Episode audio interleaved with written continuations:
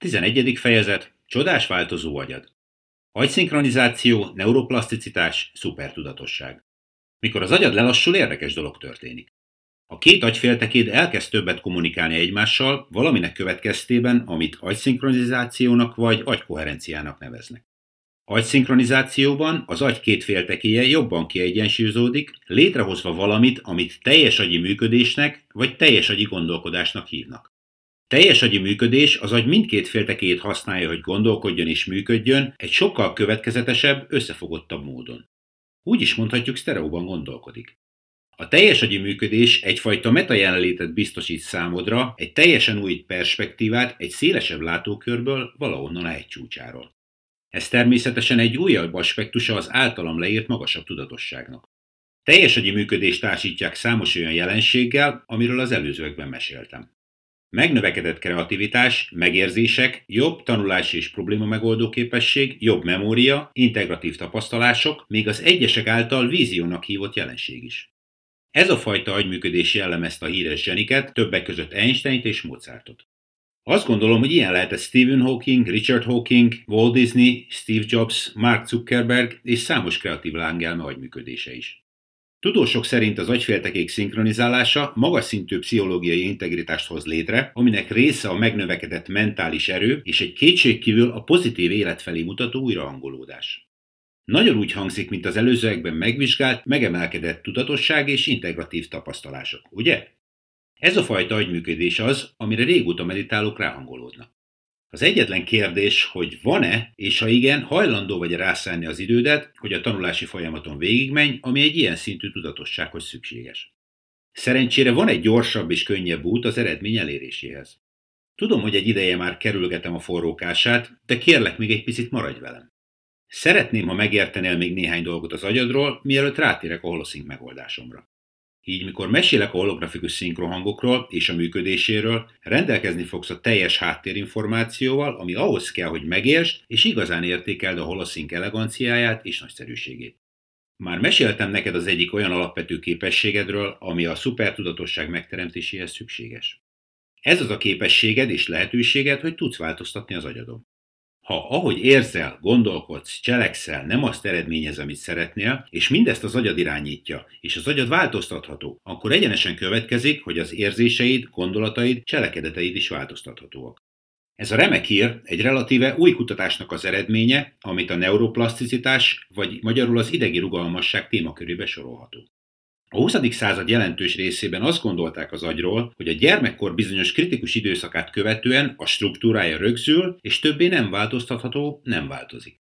Mikor felnőtté válsz, amilyen agyad van, olyan is marad, tartotta a fősodrású agykutatás.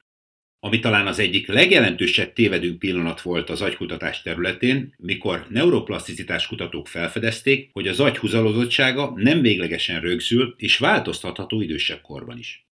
Legújabb kutatások kimutatták, hogy az agy képes és hajlandó a változásra, ingerekre, tapasztalásokra, tanulásra, mozgásra vagy akár gondolatokra is reagálva. Az annyi rugalmasságon miatt képes vagy változásokat létrehozni abban a szervedben, ami mindenért felelős. Ez a változás lehet rendkívüli mértékű és elképesztő módú. Olyannyira, hogy teljesen megváltoztatja az életed megtapasztalását és azokat az eredményeket, amiket te hozol létre ennek következtében. Azonban, és ez nagyon fontos, nem szabad elfelejteni, hogy ez a folyamat kétirányú. Valóban, az agyad megváltoztatásával megváltoztathatod azokat a dolgokat, amik visszatartottak célod elérésétől. De fontos tudni, hogy az is az agyad rugalmassága, ami létrehozta ezeket a gondolkodási, érzési és viselkedési szokásaidat. Dr. Norman Deutsch, a Kolumbiai Egyetem kutatópszichológusa és egyben egy jelentős kutató a neuroplaszticitás területén. Két ismert könyve jelent meg. Az agy, ami magát változtatja, illetve Gyógyulás agymódon címmel. 2005-ben egy interjúban a következőket mondta el. A neuroplaszticitás lehetőséget ad nekünk, hogy rugalmasak legyünk, hogy változtassunk és más módon hozzunk létre dolgokat. De ironikusan pontosan ugyanez a rugalmasság az oka az öngátló viselkedésmechanizmusainknak, rossz szokásainknak, negatív érzéseknek és gondolatoknak, amiktől meg akarunk szabadulni.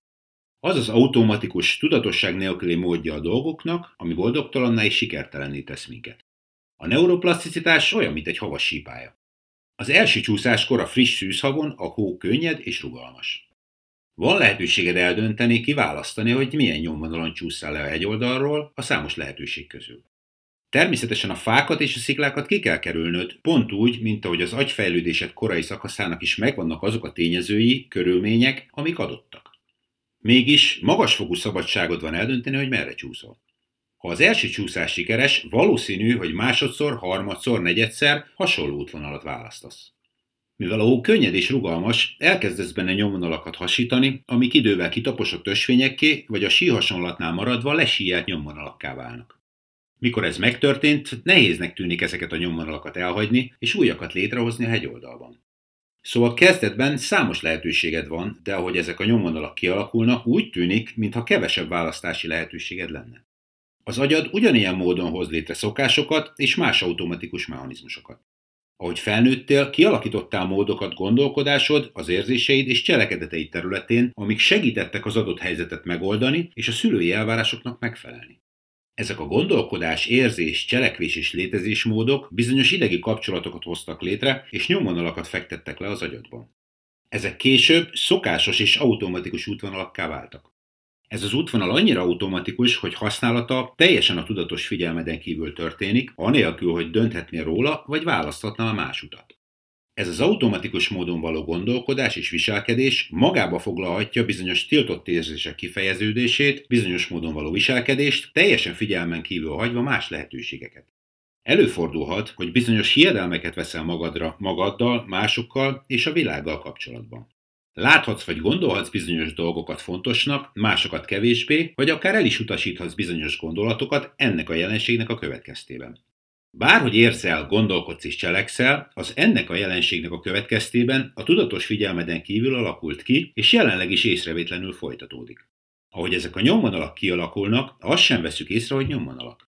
Arról nem is beszélve, hogy nem gondoljuk át, esetleg lehet egy másik, talán a céljaink elérését jobban segítő érzelem, gondolat vagy cselekedet. Majd folyamatosan azon tűnődünk, miért nem kapjuk meg, vagy érjük el, amit szeretnénk. Számos automatikus mechanizmusunk remekül működik, mint ahogy azt az előzőekben írtam. Olyan eredményeket hoznak, amik segítik a céljaink elérését. Mások ezzel szemben nem igazán hasznosak számunkra.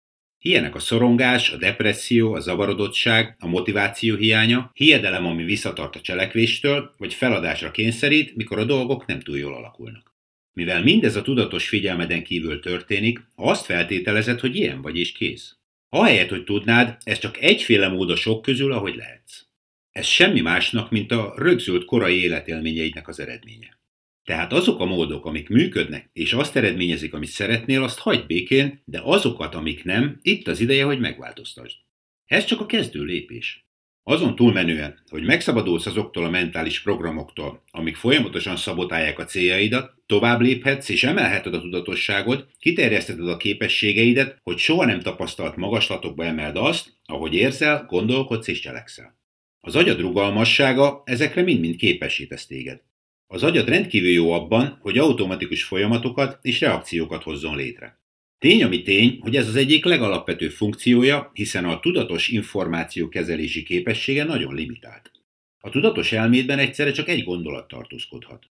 Ha úgy tűnik, hogy egyszerre több dologra figyelsz, az csak egy illúzió. Annak az illúziónak esel áldozatul, hogy a figyelmedet nagyon gyorsan ugráltatod kettő vagy több dolog között. Sőt, a tudatos elmét tároló kapacitása is igen limitált.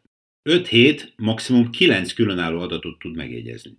Míg az automatikus folyamatokat menedzselő tudattalanod folyamatok milliárdjait tartja ellenőrzés alatt. Nem csoda, hogy ez a tendencia az agyadban egy igen erős késztetés. Ezzel a folyamattal egy következő könyvemben szeretnék részletesen foglalkozni. A könyv az agy, illetve a tudat valóságalkotó szerepével fog foglalkozni. Egy olyan koncepciót fog részletesen értelmezni, amivel a segítő leveleimben már megismerkedhettél. Ez az általam belső valóságtérképnek nevezett jelenség. Az a valóság, amit te az érzékszerveid és szűrői segítségével megalkotsz a külső világból. Térjünk vissza az agyadhoz és az automatikus folyamatokhoz. Gyermekkorodban az agyad nagyon hasonlít a szűszóhoz. Ahogy a különböző tapasztalások értek téged, az agyad egyre több területet társított egyre több tapasztalással. Ebben a folyamatban kialakult az a bizonyos mód, ahogy gondolkodsz, érzel és viselkedsz. Ahogy ezek a nyomvonalak elmélyülnek, vagy mondhatjuk azt is, hogy ezek az idegpályák megerősödnek, elkezdesz automatikusan gondolkodni, érezni, cselekedni, hinni és létezni. Az a választási lehetőséged, döntési helyzeted, mikor még az agyad szűz volt, mint a hó, eltűnik, és egyre inkább a kialakult nyomvonalakon kezded el élni az életed. Majd elkezd úgy tűnni, hogy ezek a gondolkodás, érzelem és cselekvés módozatok, reakciók nem változtathatóak. Ha változtatni is tudunk rajta, az nagyon bonyolult és fáradtságos. Elkezded magadnak ismételgetni szépen csendben. Ilyen vagyok, ez vagyok én. Abban a pillanatban, amikor ezt elhiszed, és egyébként ezt mindenki elhiszi különböző mértékben, elkezdesz egyre több bizonyítékot keresni és találni, hogy amit gondolsz, érzel és cselekszel, és hiszel, az igaz. És tudod mit? Igazad van. Mert bármi, amit újra és újra ismételsz, gyakorolsz, bármilyen stimuláns, aminek folyamatosan kiteszed magad, változást fog előidézni az agyadban. Egyre több és több agykapacitás lesz hozzárendelve az adott módon való gondolkodáshoz, érzéshez, cselekvéshez, létezéshez, aminek eredményeként létrejön egy új idegpálya hálózat. A neuroplaszticitás kutatás kezdeti szakaszában tudósok majmokkal bizonyos fizikai funkciót ismételgettek hosszú időn keresztül. Majd ezt követően megvizsgálták az agyuk erőforrás csoportosítását, összehasonlítva más egyedekkel, akik nem végeztek ilyen tevékenységet. Azt találták, hogy nagy mennyiségű agykapacitás sok-sok idegsejtet hozzá kapcsolva a funkcióhoz. Ha meg tudnád vizsgálni egy koncerthegedűs agyát, azt találnád, hogy a hegedűjátékkal kapcsolatos agyi funkcióihoz kézmozdulatok, hallás, kottaolvasás, ritmusérzés, koordinátjáték a zenekarral sokkal nagyobb mennyiségű agykapacitás, azaz idegsejt társul, mint olyan emberekben, akik nem töltenek napi 8 órát hegedűjátékkal.